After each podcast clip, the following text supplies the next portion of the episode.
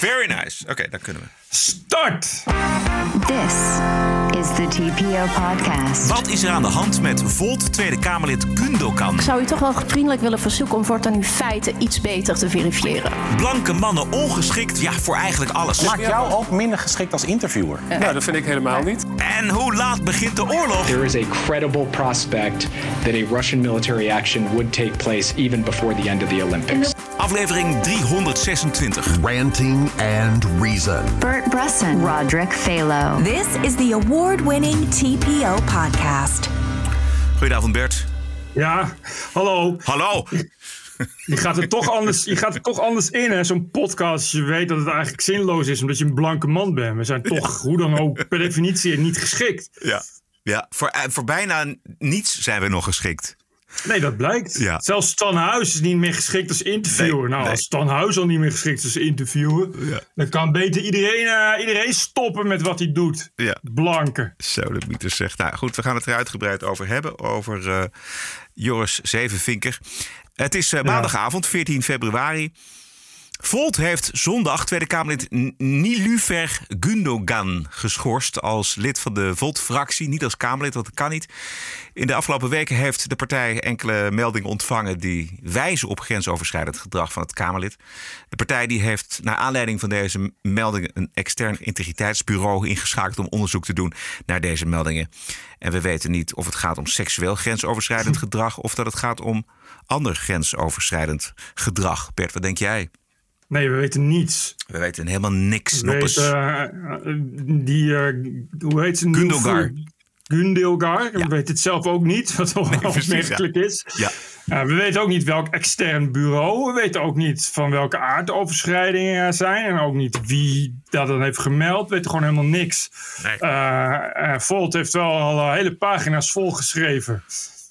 Met eh ja, boilerplate over eh, wat er aan de, hand is, aan de hand is. Zonder iets te zeggen. Dus dat schiet allemaal niet op. En het klinkt allemaal een beetje als eh, opnieuw. Als Volt wel iets te veel wil deugen. Dat was al zo bij dat ze man, vrouw, man, vrouw, man, vrouw op de kieslijsten wilden. Waardoor Ja. ze in gemeentes kandidaten tekort komen. En nu weer dat misschien wel één iemand hier heeft, vond dat mevrouw een keer te hard schreeuwde. Dus dat zich onveilig voelde en gekwetst. Ik weet dat het waren in elk geval de roddels, dat het daarom Ja. ging. Dat het Ja. ging om, om eh, ja, een beetje onbesuiste eh, gedrag. Met wat eh, geschreeuw en wat onaardige dingen. Ja.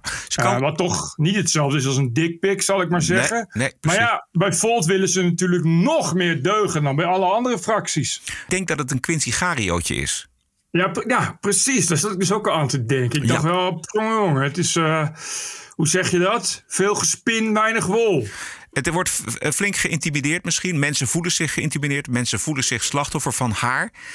Eh Gundogan kan aanvallen en eh, die kan denigerend zijn in het debat. eh, overtuigd van haar eigen gelijk. Dit is een uitwisseling met Olaf Efraim van de groep Van Haga vorig jaar oktober. Om heel eerlijk te zijn, als je een modaal inkomen hebt of een beetje vermogen, kan ik denk ik beter naar een communistisch land verhuizen. Want dan betaal ik vermoedelijk minder belasting. Dat is helemaal niet waar. Ik denk dat u beter zich goed in de cijfers kunt verdiepen dan mij te betichten dat ik een communistische heilstaat najaag. Nee, you're entitled to your own opinion, but not your own facts. Dus ik zou u toch wel vriendelijk willen verzoeken om voortaan uw feiten iets beter te verifiëren. De heer Efraim, ja? Oké. Ja, Ja. lijkt me goed. Dan weet ik even niet meer waar ik was nou, gebleven. Nou, nou, nou, nou, nou, dat is eh, de heer Zou ik Efraim. dan, dat is natuurlijk niet helemaal correct. Ja. Ik denk eh, A, dat we zo niet met elkaar om moeten gaan in het debat, voorzitter. Ja. Nee, Ja, pittig vrouwtje. Ja, Hè, dat eh, maar Maar ja, eh, pff, ja, Anne- so what? Annemarie Annemarie Jorritsma kon het ook. En Tetje ook. Precies. Eh, ik- maar goed, het, is natuurlijk wel... eh, eh, in debat is het natuurlijk wat anders dan hoe je persoonlijk met mensen omgaat. En ik kan me voorstellen dat het wel een, ook een hele intimiderende vrouw, laat ik het zo zeggen, is. En dat ja, in de stress en de hectiek van, van het van de bedrijf. politiek, Ja. van het politieke bedrijf, van de Tweede Kamer. Ja, ik denk niet dat er eh, eh, veel partijen zijn waar het wel altijd zachtzinnig aan toe gaat. Je moet, ik vind het wel een beetje heat kitchen en zo, weet je Nou, wel. precies, dat vind ik ook. En ik vind ook het raar dat als er dus klachten zijn, dat je dan niet meteen even, dat je met met elkaar om de tafel gaat zitten, dat je daar meteen een integriteitsbureau tegenaan gooit. En wat ik ook heel raar vind, is dat zij, als zij de waarheid spreekt eh, tegen de NOS en tegen de Volkskrant, zelf niet weet waar het over gaat. Dat Nee, dat is toch dat is zo vreemd. Want toch, je gaat toch, toch het eerste, voordat je iemand schorst, zeg je toch waarom je wordt geschorst. Mhm. Ik weet niet hoe dat dan is gegaan. Dan word je gebeld. Ja, met Laurens Dassen. Je bent vanaf nu geschorst. En dan vraag je waarom? Eh, Oké, waarom? Ja, ga ik niet zeggen. Huh? Dat is zo raar? Ja. Je, ja, nee, grensoverschrijdend gedrag. Ja. Wat, dat, dat, kan, dat is, maar het is ook zo'n term hè, waar je helemaal niks mee kan. Ja, dat kan alles zijn. Dat kan inderdaad, dat kan van, van, van, eh, van verkrachting en dickpics tot, tot Uitschelden. naar bo- boos kijken naar Ja, iemand. ja, ik bedoel, ja, ja en dat, dat zeg je dan toch. En je gaat toch ook eerst dan ook met je medewerker in gesprek. Ik vind het echt heel raar dat er dan, als er dan iemand komt en zegt van ja, ik, ik, ik ervaar grensoverschrijdend gedrag bij die en die. En dat je dan zegt, oké, dan gaan we, gaan we meteen schorsen. Dan heb, je dat toch, dan heb je het daar toch over met die persoon. Of er zit zoveel angst, waar we het de vorige keer afgelopen vrijdag ook over hadden, dat er zoveel angst bij organisaties zit dat ze onmiddellijk als er mensen aan de bel trekken van ja, hier is eh, sprake geweest van grensoverschrijdend gedrag, dat, dat ze dan in verband met de huidige tijdgeest onmiddellijk een extern bureau gaan inhuren. Om, de, om vooral de partij niet te schaden. En laten zien van kijk eens, wij nemen dat soort zaken serieus. Ja, maar ja, je kan moeilijk elke keer als iemand van slag is... omdat de, dat de, de printer toner op is... meteen een extern bureau inhuren. De Telegraaf. Nee, maar- de Telegraaf. ik- kijk, ja. Ik bedoel, kijk, we weten nu natuurlijk niet wat, wat het is, maar ik, voor zover ik de, de geruchten, we hebben natuurlijk alleen maar geruchten, en dat is ook het onhandige van niet zeggen. En eh, je gaat er toch een beetje vanuit dat als het echt, ja, echt hele serieuze seksuele aard is, dat dat dan wel een beetje zo dan naar buiten komt. Dus nu krijg je dat mensen gaan speculeren. Maar ik kan me niet voorstellen dat het serieus iets in die aard is, eerlijk gezegd. Nee, ik ook niet. Telegraaf die schrijft dat eh, zij hebben. Het gaat om een machtspositie van haar. We hebben signalen ontvangen dat anderen niet met het onderzoek durven mee te werken zolang die machtsverhouding er is. Dus ja, die mensen ervaren dat in ieder geval wel als serious business. Dus Oké, ja. Oké, maar nee, ja, prima, maar dan nog. Ja. Ga, dan, heb je, dan, ga je dat, dan heb je daar toch met, met iemand over. Want dit is ook ontzettend schadelijk voor die partij. Het op deze manier doen. Sowieso. Ja. Zondag eh, het aankondigen. Nou, we, we leven vandaag de hele dag met allerlei vraagtekens om ons heen. En dan komt Juist. er morgen middag komt er een kort persmoment in de Tweede Kamer. Al dus een woordvoerder van de partij. En dan is nog maar de vraag of dat allemaal duidelijk genoeg is. En hoe lang Ja, zij en- dan eh, geschorst blijft. Want ze kan gewoon in de Kamer blijven. Want ze is gekozen. Dus het is niet een kwestie. Dan gaat ze door misschien wel als eh, ja, groep Gundogan. Dat zou ook nog ja. kunnen. Maar geschorst inderdaad van wat? Je kan iemand niet uit de Kamer schorsen, Nee. toch? Nee, dus wel- geschorst van wat? nou, als partijlid, even kijken hoor. Wat, eh, Geschorst als partij mee. Ja, ja, ik- ja, tijdelijk uit de, de, de groep gezet. Uit de fractie. Uit de fractie. Even kijken. Wat zeggen ze nou precies? Ik weet niet of daar überhaupt regels voor zijn, maar het zal maar. Nou ja, kijk, als je je misdraagt, dan Nee, ja, maar zal daar wel een regel bent- voor zijn. Je wordt dus op persoon gekozen. Dus je kan in principe doen wat je wil. Dus dat kun je ook tijdelijk doen. Volgens mij kun je ook tijdelijk een groep, eh, een groep, eh, een groep beginnen. Ja. Ik moest even denken aan wat wij eh, volgens mij afgelopen vrijdag bespraken, namelijk de column van Geert Dales. Ja, ik wou net zeggen, alleen Geert Dales weet dan dingen. Maar goed, dat is Geert Dales. Nee, oké, maar goed. Die, en die had het over een blonde mevrouw volgens mij. En deze mevrouw is toch meer Nee, grijs hij, geverfd. Dit gaat niet over dezelfde mevrouw. nee, maar daar bedoelde hij... eh, oh nee, dat zou ik ook even buiten... Maar dat is, daar bedoelt hij iemand mee... eh, wat iedereen wel kan raden. Daar heeft hij al een tijd ruzie mee namelijk. Dus dat zegt, Oh ja, hij, die zegt, hij, heeft- dat zegt hij vooral om die mensen te treiten, vermoed ik. Oh, oh, ja. Goed, nog meer? Ik, nou, laten we maar even afwachten, want ik, ik ben wel heel benieuwd nu. Maar ik, eh, ik hou het volgens nog mijn gevoel zegt dat het inderdaad vooral heel veel ge- gezeur en gedram is. En dat het in werkelijkheid eh, nogal gaat meevallen. Maar ik heb geen feiten. Maar dan, als dat zo is, dan blijft overeind onze gedachte dat Volt wel heel erg spastisch bezig is met andere mensen de maat nemen en meteen een Ja. integriteitsbureau inschakelen. Want dat is ook schadelijk voor haar namelijk. Ja, en, maar het is sowieso al schadelijk en raar dat, dat zij het dus nu niet weet. Ja. Je kan moeilijk een integriteitsbureau gaan inhuren om iemand te onderzoeken. Dat degene die je onderzoekt niet weet dat hij wordt onderzocht. Of iemand waarvoor. Dat, dat is natuurlijk. Je begint volgens mij gewoon met, met de verdachte te praten. Goed. Laten we even kijken naar de oorlog. Want de oorlog om Oekraïne is nog niet begonnen op maandagavond. Het is nu 19 Nog minuten over niet. 19. Nee, dit is eh eh, tien voor half acht. Dus het is nog niet begonnen. Dit is de veiligheidsadviseur van de Amerikaanse president Joe Biden. Zijn naam is Jake Sullivan. Gisteravond bij Face the Nation. CBS is dat. If Russia does carry out this invasion, you've talked about the consequences with sanctions, but are you committed to actually funding, arming, helping a Ukrainian insurgency? Well, what the president has said is that we will continue to support Ukraine even after an invasion begins. And I'm not going to get into the specific details of what that will look like, but it is one of the three fundamental elements of our response. Continue to support Ukraine as it seeks to uh, resist Russian aggression. Second, impose severe and swift economic measures in concert with our allies and partners that go at Russia's financial system and at its defense industrial base. And then third, reinforce, reassure, and deter. That is, uh, reinforce NATO territory, uh, reassure our allies on the eastern flank, and deter Russia from any action against NATO allies to whom we have a sacred Article 5 commitment to defend. We are going to carry out all of those actions in the event that Russia moves forward, and we've been very clear about that. Ja, dit is dus een vrij heldere strategie. Eén, eh, de sancties. Dus Ru- eh, Rusland financieel afknijpen. Twee, het blijven steunen van Oekraïne. Drie, de NAVO-lidstaten in de omgeving extra versterking bieden.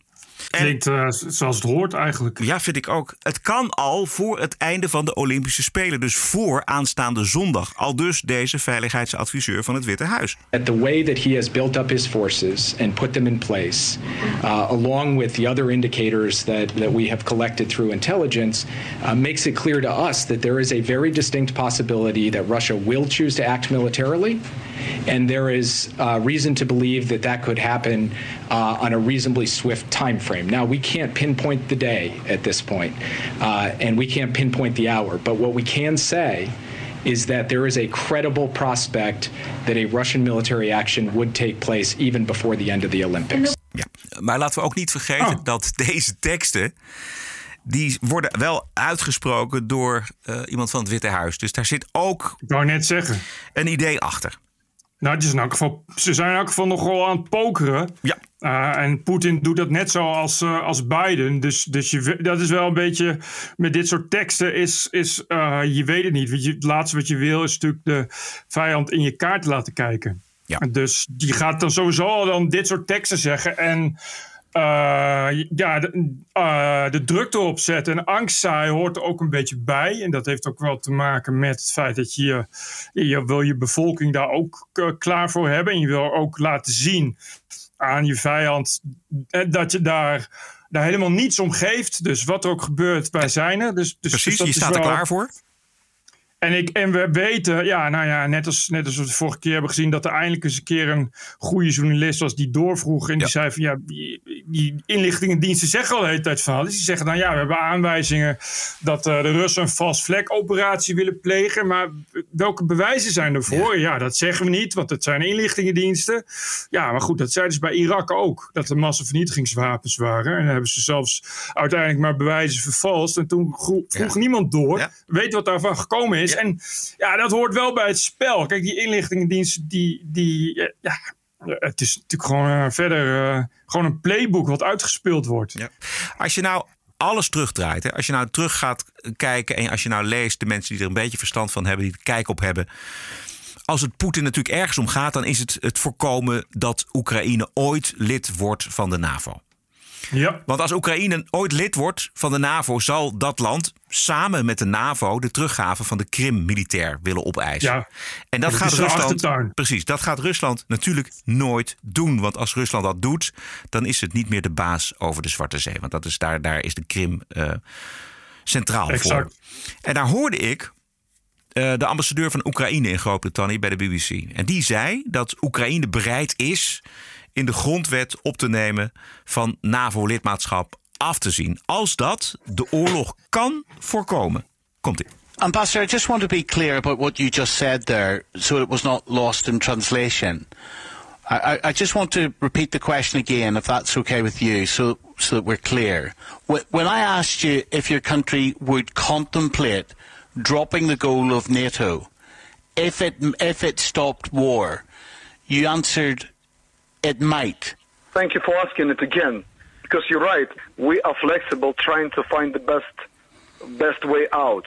If if we have to go some serious concessions, that's something we might do. That's that's for sure. Als wij oorlog kunnen voorkomen en wij kunnen neutraal blijven en we gaan het opnemen in de grondwet. En nou ja, dan is daarover te spreken. Dat zou kunnen.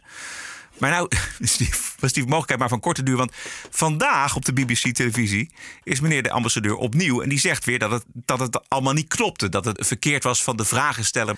En die is waarschijnlijk dus teruggefloten door Kiev. Ehm, Ja, dus kan die oorlog gewoon doorgaan. Ik wou net zeggen, het- het- dit had, zou, eh, het, dit zou een breekpunt kunnen Zou, zijn. precies. Als, als eh, Oekraïne zich dit werkelijk zal doen, wat nogal wel inderdaad, inderdaad vergezocht is. Als ze het doen, is, dan is het wel. ehm, ja, dit is toch wel een beetje de zet in het schaakspel waarmee alles gekeerd kan worden. Precies. Dit gaat ofwel Poetin dan inderdaad aangrijpen om, om ja, weer terug te gaan naar Rusland en zijn legers weer in te pakken.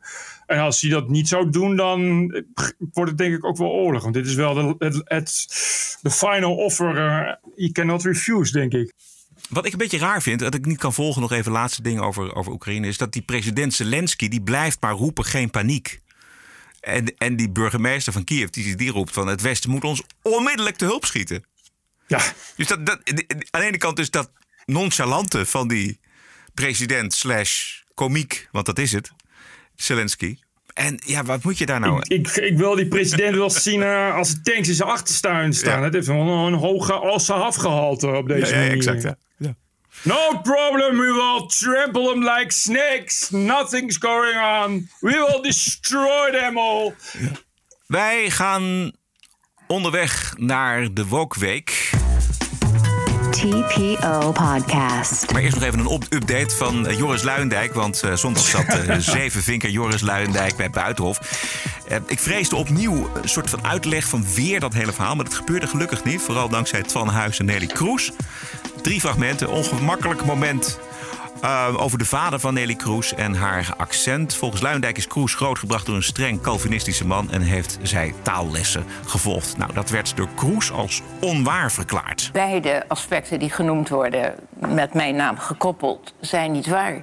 Mijn vader was geen Calvinistische en zeker geen streng. Hij was een vrijzinnig mens en heeft zich ook altijd zo gedragen. Dus mijn vraag aan u is, waar baseert u dat op?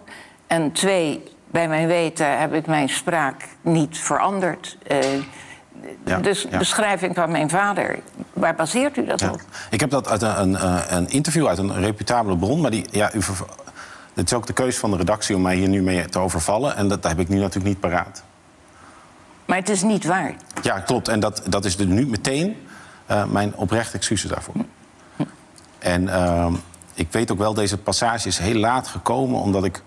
ehm, ja, nou, dat, wordt, dat gaat in te veel detail. Maar, maar ik wil eigenlijk alleen dan nu niet zozeer verzachte omstandigheden aanvoeren... maar daar gewoon mijn excuses voor aanbieden.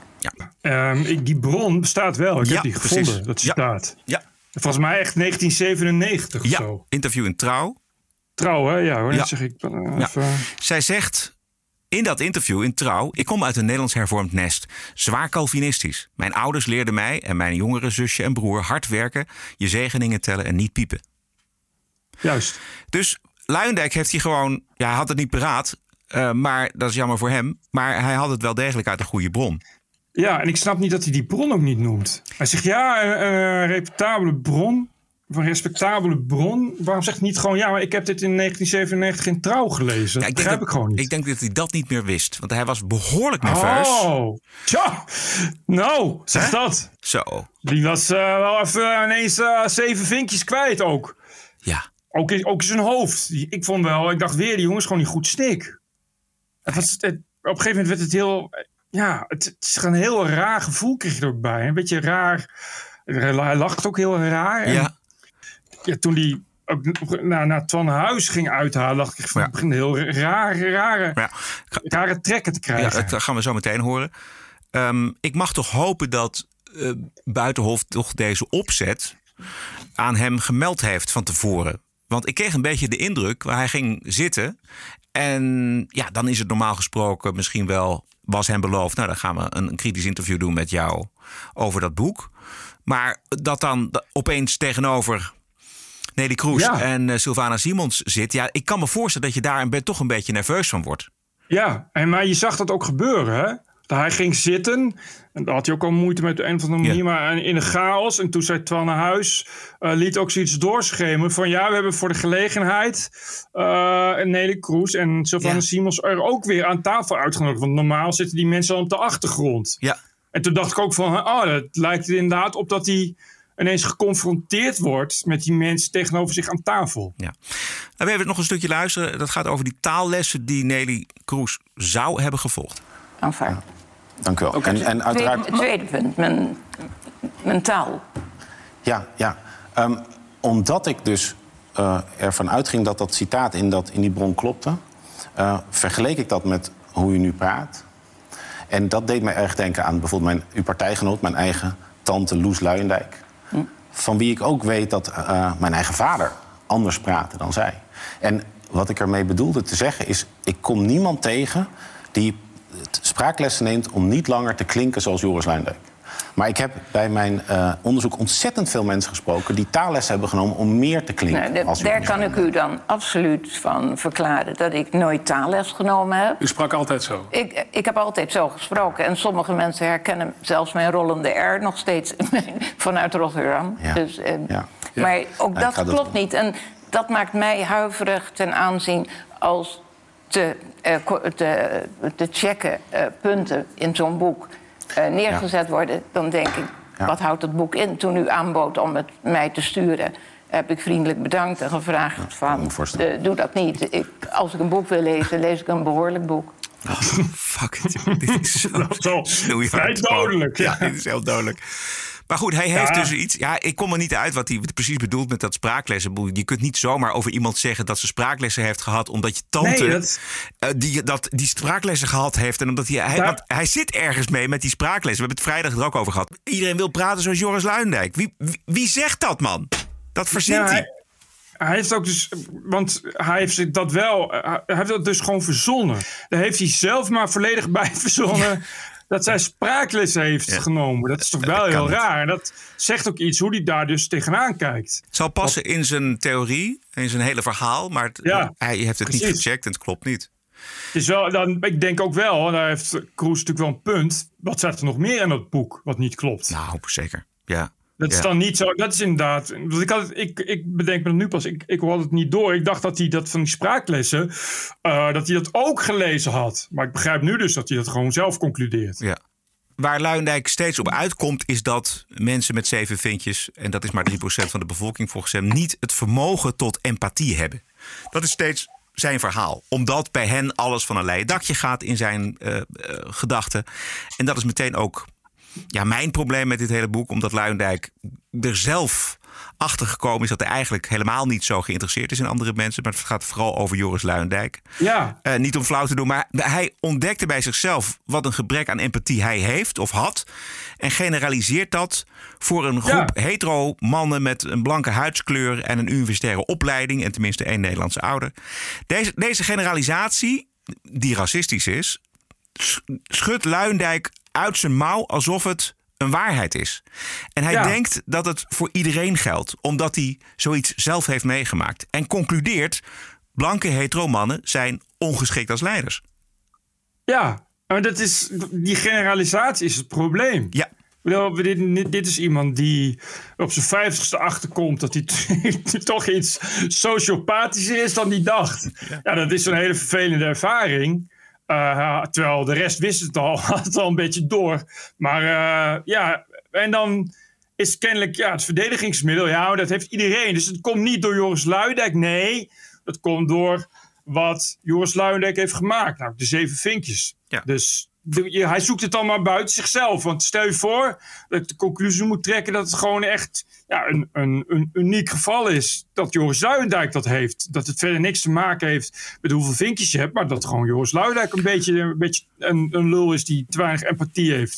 Dat zou een stuk betere verklaring zijn. Of hij bedenkt het van zichzelf, hij komt daar zelf achter, nou dat is prima. En gaat dan empirisch onderzoek doen, kijken of dat bij meer eh, topmensen geldt. En, en hij maakt een lijst van 10.000 z- zeven vinkers die het allemaal ook hebben. En met voorbeelden Ja. erbij. Nou ja, goed, dan, dan praten we tenminste over iets. Maar dat, dat zit er niet in. Nee, maar het is ook, het is ook, eh, ook, ook, ja, die zijn allemaal aan de macht. En daardoor heeft hij ontdekt wat er allemaal mis is. Maar, dat, maar goed, dat deed hij ook al bij, bij, bij die bankiers. Dat is precies hetzelfde verhaal. Dus ook, ook ja, het zijn psychopaten. En Bert, hij is natuurlijk helemaal niet kritisch op zichzelf. Hij is dus. Nee. Hij, hij bedenkt iets en dan is er geen twijfel. En zichzelf afvraagt: klopt het wel wat ik zeg? Weet je, hij heeft die zeven vinkjes. Dus hij zegt eigenlijk in een overdrachtelijke zin... zegt hij de hele tijd hoe perfect hij is. Jawel, maar hij zegt ook, de- grote kritiek natuurlijk van dit boek is dat hij dat die mensen met die zeven vinkjes geen empathie hebben. Die kunnen dat niet opbrengen en daarom zijn ze ongeschikt als leider. En daarom is Twan Huis ongeschikt als ja, interviewer, maar, vindt hij. Maar hij moet dus zeggen, Joris Luijendijk heeft geen empathie. Dus is niet geschikt als leider. Ja. Ja, dat doet hij niet. Maar dat is het, het verneukeratieve van dat wereldbeeld. En dit, is, dit gaat natuurlijk helemaal terug op, op eh, alle wereldbeelden van maakbaarheid. Het is, het is echt een... Het komt van buiten. Het komt van buiten. En als je dat, als je dat dan... Maar daarom was hij het ook zo gezellig eens met Sylvana Simons. Als, je het, als het komt van buiten en als je dat maar aanpast... dan wordt het een paradijs. Laten we even luisteren naar Sylvana. Zeven vinkers moeten het eerst zelf ervaren Ja. voordat het bestaat. En dat kunnen we dus niet. want we hebben en, dat kan dus en daarom zijn we niet geschikt als leider. Ja. Klopt. Nee, maar er wordt in de meervoud Ja, maar je praat er nu even overheen, maar Nee, dat nee, maakt, jou, maakt jou ook minder geschikt als interviewer. Nou, dat vind ik helemaal niet. Maar, want, Ja, want jij kan niet voelen hoe het Maar is. wat- nee, maar dat ben ik niet. Maar oké, eerst mevrouw Kroes en dan een antwoord. Want u Wat was eerder. armoe dat je alleen zou kunnen opereren Precies. als je het zelf hebt ervaren. Juist eh, die mannen, die vrouwen, juist de, de leiders, daar verwacht ik van dat ze zich kunnen verplaatsen in omstandigheden die ze wellicht zelf niet. Maar daarmee des te meer eh, drive om het. om maar het is wel een- u, u neemt mij de woorden, als ik heel even mag, want eh, meneer Luijendijk zei ook iets over mij. Eh, u neemt me een beetje de woorden uit de mond. Want ik, het, het punt is. Hè, dit. Incasseringsvermogen. Ja, Nee, maar dat, Nee. eh, dat Ja, je, wil claimt meteen even de uitzending hier- om even een puntje over jezelf recht te zetten. Nee, maar Dat zei. Hier wordt het gewoon heel raar. Het, hier wordt het echt een beetje, een beetje enger ook. Ja. De- de- hij gaat er ook helemaal... helemaal eh, op- aan, het eind, of, eh, aan het eind zegt hij ook zoiets. Dan, dan, dan, zegt, eh, dan, dan zegt hij van... Ja, je hebt het boek niet gelezen. Dan zegt hij van huis. Ja, ik heb het wel gelezen. Zegt hij, oh, fantastisch. Ja, ja. Even hè, het is helemaal... Ja. U vroeg net iets aan mij. Wij Van, nee, dit is andersom. mannen- u zei, u zei net dat ik ongeschikt ben eh vanwege wie ik ben. minder geschikt. Als interviewer van dit programma. Maar volgens mij waar het om draait, en zeker in de journalistiek, is om A, nieuwsgierigheid en empathie. Dat je dus je verdiept in onderwerpen en in mensen en probeert te begrijpen wat je tegenkomt. Ja. Ja. Dit past allemaal in het woke-wereldbeeld. Hè, zo kunnen namelijk blanke vertalers... die kunnen geen gedichten van zwarte Amerikanen vertalen. Zo kunnen geen hetero-acteurs geen homo's spelen. Zo mag Elvis geen rhythm and blues zingen. En moeten blanke mensen van, mensen van kleur gewoon aannemen... dat ze gediscrimineerd worden als zij zeggen dat dat zo is. Ja, want al die mensen hebben geen empathisch vermogen. Dat is Precies. wat er wordt gezegd. Ja. En dat, is, en dat maakt je dus eh, ja, toch een soort van untermensch. Want ja, als je geen empathisch vermogen hebt, waar ben je dan nog? Weet je, dat is toch. ja, dat is dus, dus, dus een, dat, dat- ja, dat is een, eh, een afwaardering van je menselijke vermogens. En dat is volgens mij keihard racisme. Nou, dit- is wat Gloria Wekker zegt. Dit is wat Sylvana Simons zegt. Weet je, die zeggen: Ja. je kunt niet een blank meisje het gedicht van een zwarte laten vertalen. Omdat je dat niet hebt meegemaakt, je hebt die geschiedenis niet, dus dat kan niet. Sluit naadloos aan op, op Sylvana. Exact. Het haalt gewoon iets, iets heel fundamenteels weg, wat, wat, wat, wat menselijk is. En dat is namelijk het vermogen om empathisch te zijn. Ja. En dat is natuurlijk heel, het is gewoon, dat is beangstigend en heel raar. En dat, Nelly Kroes zegt dat dus heel goed. Van, dat kun je juist wel hebben. Daarom zijn het juist goede leiders. Of zijn er goede leiders, omdat ze zich juist dat empathisch vermogen hebben. En dat betekent niet dat je dat dan zelf moet hebben meegemaakt om dat te kunnen. En het punt daarvan is, is dat Joris Luijendijk het eerst zelf moest hebben meegemaakt om het te kunnen begrijpen. Maar dat zegt iets over Joris Luijendijk en niet over de rest. Het grote probleem met dit boek en met deze theorie is de generalisatie. Ja. Hij ervaart iets, hij heeft iets bedacht, hij is er ervan overtuigd en plakt dat op, op iedereen waarvan hij dezelfde huidskleur heeft, dezelfde opleiding, et cetera. Ja, en, en Sylvana Simons doet niet anders. Die, die zei dat daar ook weer. Dat, Sylvana Simons zegt gewoon de hele tijd... jullie moeten allemaal je bek houden, want jullie zijn blank. Ja, laten we even luisteren. Mannen zoals Joris Luijendijk missen een belangrijk vermogen. Het vermogen om gewoon iets aan te nemen dat ze zelf niet hebben ervaren. Tot het moment dat je zelf hebt ervaren wat buitensluiting betekent, kon je je er ook niet in verplaatsen. Maar die verplaatsing is wel nodig om het fenomeen überhaupt te accepteren. Dus dat, en, en dit is ook weer perfect, want dat wordt ook heel vaak gezegd. Het gaat niet om de bedoeling van iemand. Als je bijvoorbeeld het hebt over racisme of over discriminatie. Het gaat om wat iemand ervaart. Dus iemand kan out of the blue zich gediscrimineerd voelen omdat je eh, op een bepaalde manier kijkt. Het gaat om de beleving van racisme. Dan zou je nog kunnen zeggen... oké, maar dan, als je dat dan vertelt, dan, dan je er wat mee. Maar dat kan dan ook niet, want mannen zoals Joris Luijendijk... en allemaal, dus het zijn er nogal wat... het zijn er eh, ja, eh, meer dan een miljard op zijn minst... die missen ook nog eens allemaal het vermogen om zich dat eigen te maken. Het lijkt erop, tenminste die indruk eh, gaf hij mij afgelopen zondag bij Buitenhof, dat hij iets op heeft geschreven wat hij niet helemaal 100% zeker weet. Waar, wat, hè, wat niet helemaal ingedaald is. Want dan, ja, dan, dan, laat je je, dan wordt je stem niet dun. Dan, dan ga je niet in gevecht met, met een Twan Huis. Dan kijk je mensen aan. Dat deed hij ook niet. Hij keek vaak omhoog, dan Hey. keek weer naar beneden. Weet je wel? Dus hij voelt zich daarover onzeker. En dat betekent dat hij eigenlijk een theorie heeft opgeschreven... waar hij nog niet helemaal zeker van is. En wat misschien ja, voor hem belangrijker is... dat hij eh, de schouderklopjes krijgt uit, uit de woke-gemeenschap... en dat hij boekjes verkoopt... dan dat hij nou iets heeft bedacht en opgeschreven... waar hij zelf 100% in gelooft. Ja. Ja. Goed, nou ja. eh, hij zal nog niet eh, verdwenen zijn uit de media, denk ik.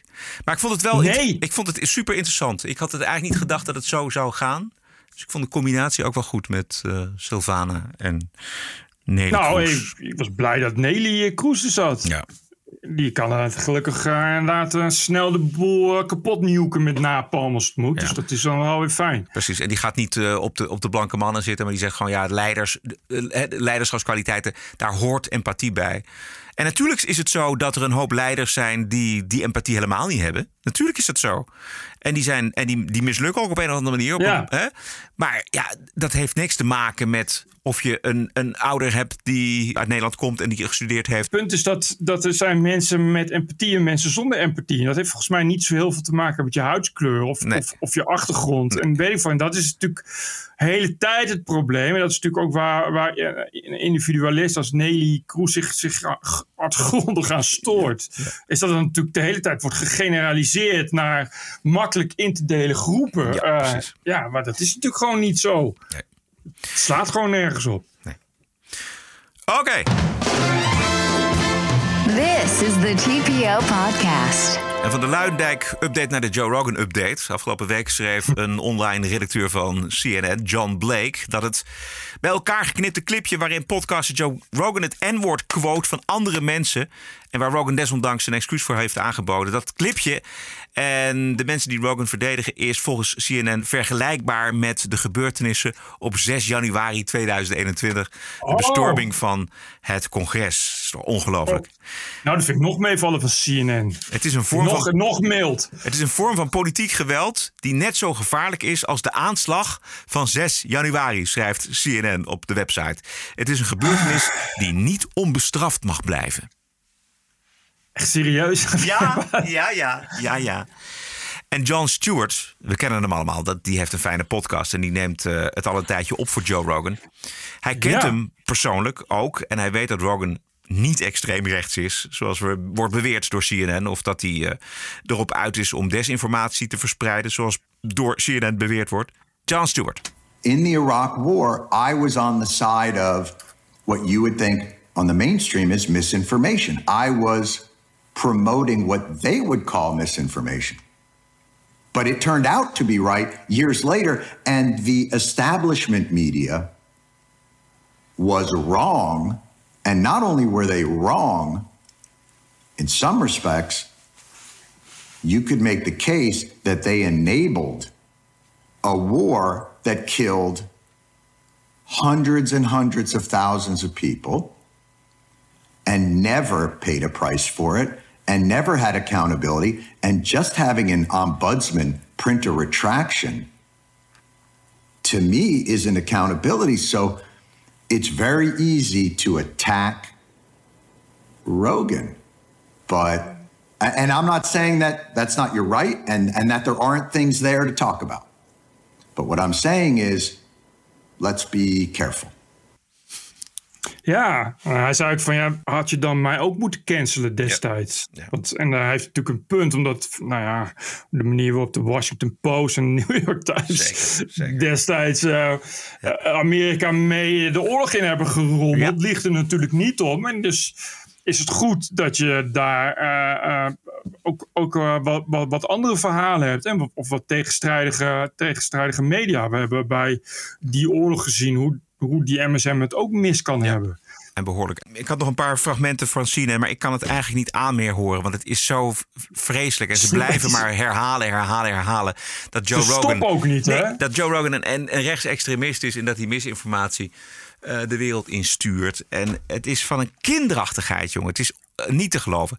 Er was nog een andere krachtige verdediging van Rogan door een kampioen vechtsport, dus een zwarte vechter, Israël Adesanya. Let me take this one. Hold up. I'm black. I can take this one. Look. Okay. Uh, what, what were... No, no. There's a, there's a lot of cunts in this game. There's a lot of snakes in this game. I've been in this fight game since 2008. And Joe Rogan is one of the nicest, coolest, humble motherfuckers I've had the pleasure of working with. Understand that? And you know, it's just fuck the noise, man. You know what they're trying to do. You can't control the man, and he's got the biggest platform in the world right now. So that's my nigga Joe Rogan. Fuck the noise. Geweldig. Ja, mooi. Ja, het is wel zo. Rogan zelf heeft ook al, ook al wat over gezegd, hè, over CNN. Hij heeft zelf ook al gereageerd en gezegd van ja, jullie zijn gewoon slecht bezig. Ja. En Hit, het is niet- hit game, een political hit Ja. game. Ja. En het is niet, dat is niet oké. En je, daardoor verlies je aan kracht en geloofwaardigheid. Dus je- dat vind ik ook het rare. Het CNN kan wel bezig blijven met, met, met eh, paffen op Joe Rogan. Het, ze verliest er alleen maar mee. Het, Joe Rogan gaat er echt niet door weg of zo. Integendeel. Ik krijg, volgens mij hebben nog nooit zoveel mensen van Joe Rogan gehoord... als in de afgelopen paar weken. Echt wereldwijd. En er zijn nog nooit zoveel mensen die Joe Rogan in korte tijd achter elkaar hebben gestreamd... als in de afgelopen weken. Maar ik las, eh, die stuurde ik je door. Had je die gelezen? Het is een analyse is zelfs in The Guardian of all papers over, over CNN. Ja, dat loog er toch niet om. Ja.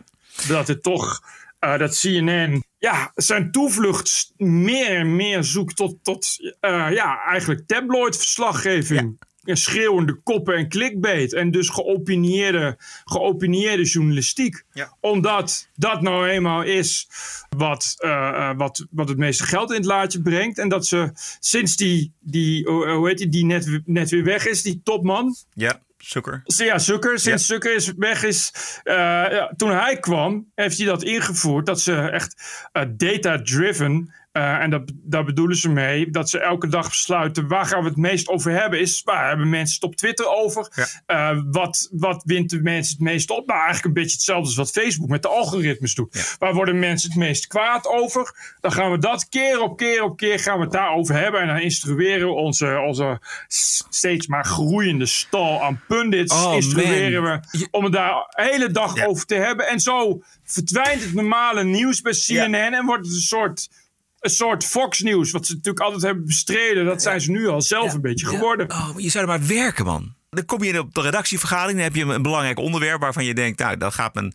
journalistieke hart sneller ja. van kloppen. En dan zeggen ze, nee, nee, nee, wacht even, dat is geen trending topic, dat gaan we niet doen. We gaan iets anders doen. Je gaat je bezighouden met, eh, met iets anders. Ik heb voor de bonusquote straks nog een heel leuk dingetje over CNN. Ah, mooi. Ja, dit is wel, dat is dus wel hoe het gaat. Ja. Dan kom je daar en denk je, nou, eens even, even de wereld redden en minderheden stem geven. En dan, nee, nee, nee, we gaan het vandaag eh, gaan we het over Hollywoodsterren hebben. Want die en die eh, is van de fiets gevallen in de, in, eh, de Hollywood Hills. En dat is dus heel belangrijk nieuws. En dan gaan we gewoon de hele dag gaan we dat herhalen. Dat je denkt, oké. Zometeen de Wokweek. Podcast. Kijken wij wat er eh, vandaag nog is binnengekomen. Dit is de dinsdagaflevering en die is eh, zo goed als gratis. Ranting and Reason. Maar ik zou vooral zeggen, word ook lid van onze vrijdageditie, want dat kan je toch eigenlijk niet missen. Stel je voor dat je nou al jaren luistert naar de TPO-podcast. eh, twee keer per week. En dat je het dan met één keer per week moet doen. Dat slaat toch helemaal nergens op. Dus eh, word lid en ga naar tpopodcast.nl. Dan kom je vanzelf op petje.af slash tpopodcast. En dan kun je lid worden. Bijna voor niks. Thomas zonder achternaam. Beste Roderick en Bert. Al een jaar luister ik met veel plezier naar jullie podcast. Daarom heb ik ook maar eens besloten te doneren. Maar deze donatie is afkomstig van een bijzondere locatie. Een unieke plek waar logisch denken plaats heeft gemaakt voor woke-terreur. Het woke-studentendorp de IBB. Dat is de Ina Boedier Bakkerlaan. Gelegen in het centrum van Utrecht. Hier wonen de wereldverbeteraars die met hun studie, studie psychologie weten hoe de wereld echt in elkaar zit. De Volkskrant is onze Bijbel en Jesse Klaver is de Messias met het genderneutrale en verlossende woord. Soms dacht ik als enige een andere mening te hebben. Maar alles veranderde een jaar geleden toen een nieuwe huisgenoot Sam de TPO-podcast aan mij introduceerde. Hij bracht mij een lichtpuntje in deze linkse woke duisternis. Om deze huisgenoot en inmiddels goede vriend Sam te bedanken voor deze fantastische podcast, heb ik het geld van zijn verjaardagscadeau gedoneerd aan de TPO-podcast. Een goede actie, want Sam is ook nog geen abonnee, terwijl hij wel al twee jaar een trouw luisteraar is. Dus Sam, melden! Dus bij deze gefeliciteerd, Sam. En neem even een abonnementje, want geld heb je toch genoeg. Goed, Thomas. Dankjewel Thomas. Wil je ook schrijven? Dat kan naar info.tpo.nl. Twee keer per week de TPO-podcast op dinsdag en op vrijdag. Twee keer per week. Ranting and Reason. Al vijf jaar lang op dinsdag voor noppes. En dat blijft ook zo. Maar de vrijdagshow is nu exclusief voor leden. Voor 4 euro per maand of 40 euro per jaar. De TPO-podcast. Twee keer per week en maar één keer betalen. Elke week de vrijdagshow voor maar 4 euro per maand. Keep the show running. Ga naar petje.af slash TPO-podcast. Don't miss. I was offended and I have rights. TPO Podcast. You're an adult. Grow up. Deal with it. I don't care. care. Dit zijn de berichten uit de open inrichting over mensen, bedrijven, instanties die zich een slag in de ronde deugen en die buigen voor de terreur van de identiteitsideologie. U kent de discussie over de BOA's en de politieagenten met een hoofddoek, neem ik aan. Ja, dit kent u. GroenLinkse gemeentes als Amsterdam en Utrecht die willen dat heel graag, want diversiteit en inclusie. Tweede Kamer die zegt nee, doen we niet, want de overheid moet neutraliteit uitstralen. Dus wat zien we in de media's? Natuurlijk in trouw afgelopen zaterdag. Groot verhaal. Mag de BOA een hoofddoek of keppel dragen? Die komt er altijd bij, keppel. Keppel? Enkele gemeenten willen het mogelijk maken, maar de Tweede Kamer probeert het tegen te houden. En dan? Deze moslimvrouwen begrijpen daar niks van. Dus Oh! Zo mooi. Hè? Altijd die keppel wordt aan de haren bijgesleept. De vraag is, wil de boa een keppel dragen? Nee. Nee, natuurlijk niet. Zeker niet in de, in de wijken waar een, Nee, hoop, een precies. hoop immigranten wonen. Maar het mooie is dat ze dan dat zo'n trouw dan ook vier moslima's eh, interviewen en dan vragen: God, wat vinden jullie er eigenlijk van? Moet dat kunnen? En die zeggen dan alle vier: ja, dat moet kunnen. Veel doorzichtiger wordt het niet. Vreselijk. Dat je ook niet eens neem dan ook de moeite om, dan- om dan een joden te vragen of zo'n keppeltje. Juist, Als je dat dan, precies. dat dan toch erbij haalt. Ja. Ah, het is, Nee, oh, het is zo makkelijk, jongen. Verschrikkelijk. Even een quoteje eruit. Ja, eh, of ze een boa zouden willen worden, dat is dan de vraag aan die moslima's. Of ze een boa zouden willen worden als ze daarbij een hoofddoek mag gedragen worden. Over die vraag hoeft Alanya die ook coördinator is bij de vrouwenorganisatie Saam, niet lang na te denken. Haar ogen beginnen te glimmen. Ja, zegt ze Oh. resoluut. Dat zou ik graag willen. Ook Badri twijfelt geen moment en antwoordt bevestigend. De vrouwen worden de jongeren in de buurt liefkozend galtoes, tantes genoemd, vertellen ze. En daaraan merken ze dat hun hoofddoek bijdraagt aan herkenbaarheid en dus aan respect, zegt een van de vrouwen. En dat geeft ons een krachtig gevoel. Maar de, de propaganda. Ik vind het het ongelooflijk. Hoe krijg je het voor elkaar? Dit is toch helemaal geen kwaliteitsjournalistiek meer? Kom op Nee. trouw, wat is dit? Dit kun je niet maken gewoon. Het is prima Het is- Om, om twee of drie vrouwen aan het woord te laten... Die, die het eens zijn met een hoofddoek voor boa's. Maar eh, precies wat, wat Bert zegt, weet je ook... haal dan ook iemand met een, met een keppeltje erbij. Of eh, iemand die zegt van nee, ik vind het een, geen goed idee... want dat brengt de neutraliteit van overheidspersoneel in het geding. Ja, het is, het is echt verschrikkelijk. Dat je, dat je, maar dit is dus het niveau van de kwaliteitsjournalistiek in Nederland. Dat is echt zo bedroevend, jongen. Ik word, ook, ik word er ook helemaal ziek van. Dat is hetzelfde als wat je net zei. Dat je, je kan gewoon niet nog meer clipjes van CNN aanhoren. Het is gewoon niet meer, niet meer te doen. Ik lees alleen maar trouw als ik iets van Kleis Jager of Sylvain Evimenko wil lezen.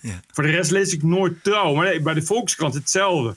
Volkskrant op zaterdag lees ik altijd alleen Martin Sommer. En de weekendkranten in de hele wereld staan bol van mensen die essays kunnen schrijven. Nou heeft Nederland, net als dat Nederland niet zo goed in films maken, nou ook niet echt eh, goed in essays schrijven, maar de essays in de Volkskrant.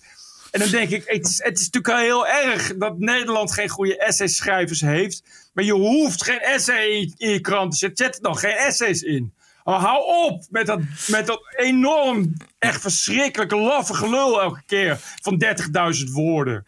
Wat ik zo jammer vind is, eh, eh, naast dit wat jij nu net vertelt, is dat het altijd uit dezelfde hoek komt. Je Ja. leest altijd iemand van kleur die klaagt over discriminatie Ja. en ongelijkheid. Vandaag in het Parool ook weer een heel uitgebreid verhaal Ja, van een socioloog die dan zegt: Nederland is het meest ongelijke land ter wereld. En het is allemaal zo voorspelbaar. En daar hou- over ongelijkheid stopt het ook niet meer. Dat is ook echt... eh, je- Ik pak het even een- bij. Wacht even. Nee, nee, moet dat? Liever niet.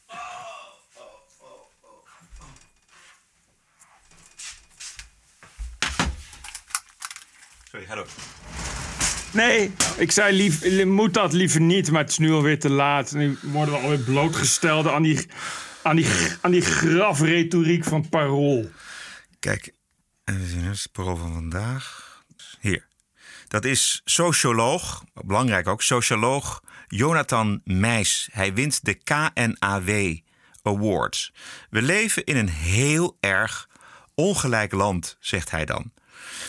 En dan even de kop is... De Amsterdamse socioloog Jonathan Meijs, 38 jaar... ontvangt maandag de Early Career Award... over zijn onderzoek naar denkbeelden over ongelijkheid. We raken steeds meer ingegraven in onze eigen werelden.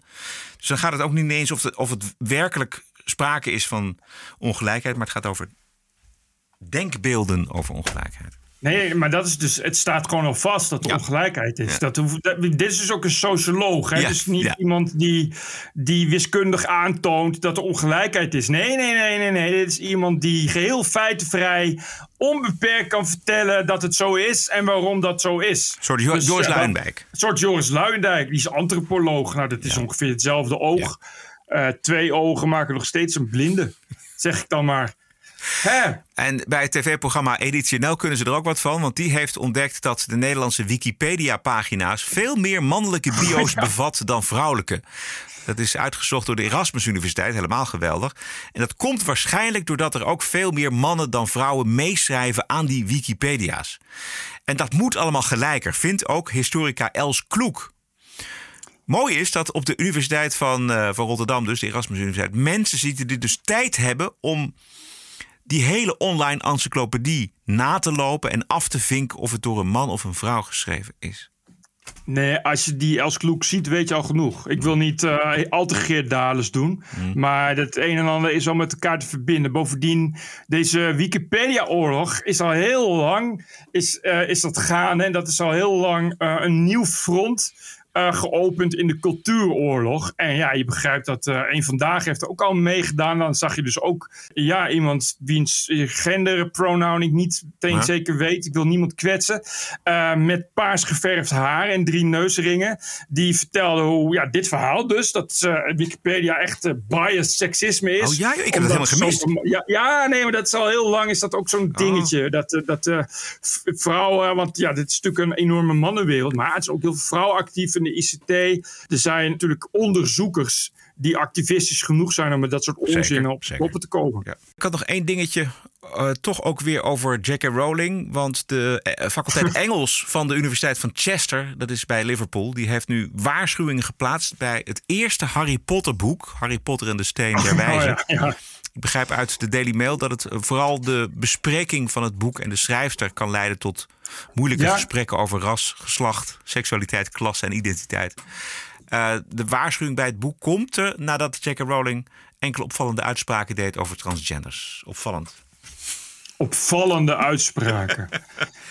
Wat gek. Ze deed die uitspraak op Twitter. En het enige wat het opvallend maakte... is dat alle media het 100 miljoen keer gingen herhalen... en gingen veroordelen. Dat is Ja. volgens mij opvallend. Verder was het namelijk niet zo heel opvallend. Nee.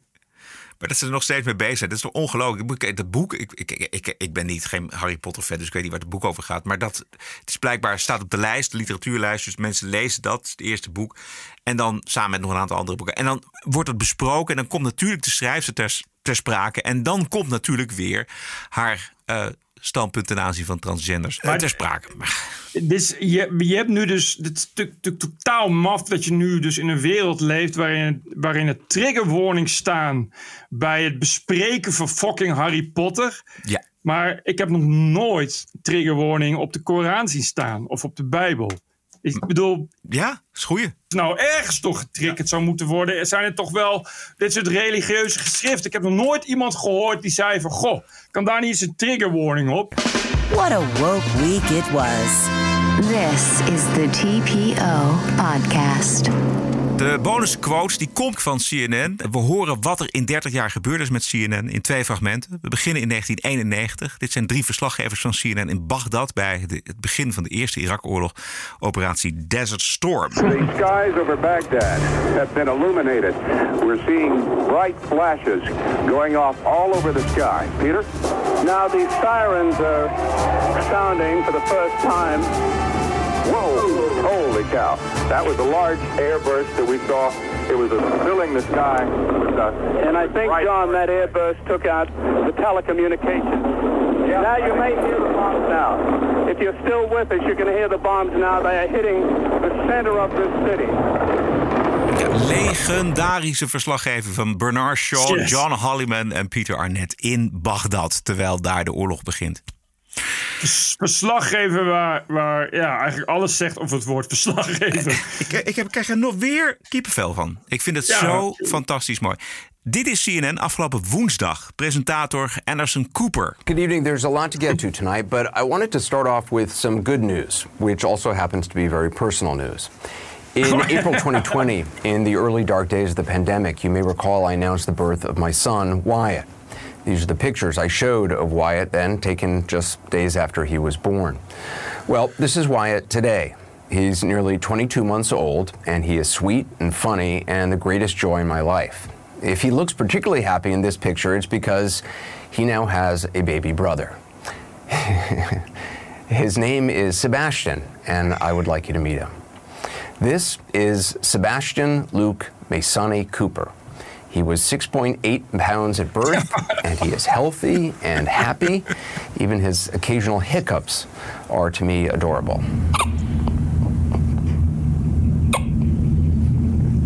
Oh, He mostly Christ. just sleeps and eats, and he certainly poops, but he already seems like a wise and thoughtful little chap. Wyatt and now Sebastian are being raised by me and my best friend and former partner, Benjamin Masani. We're co parents.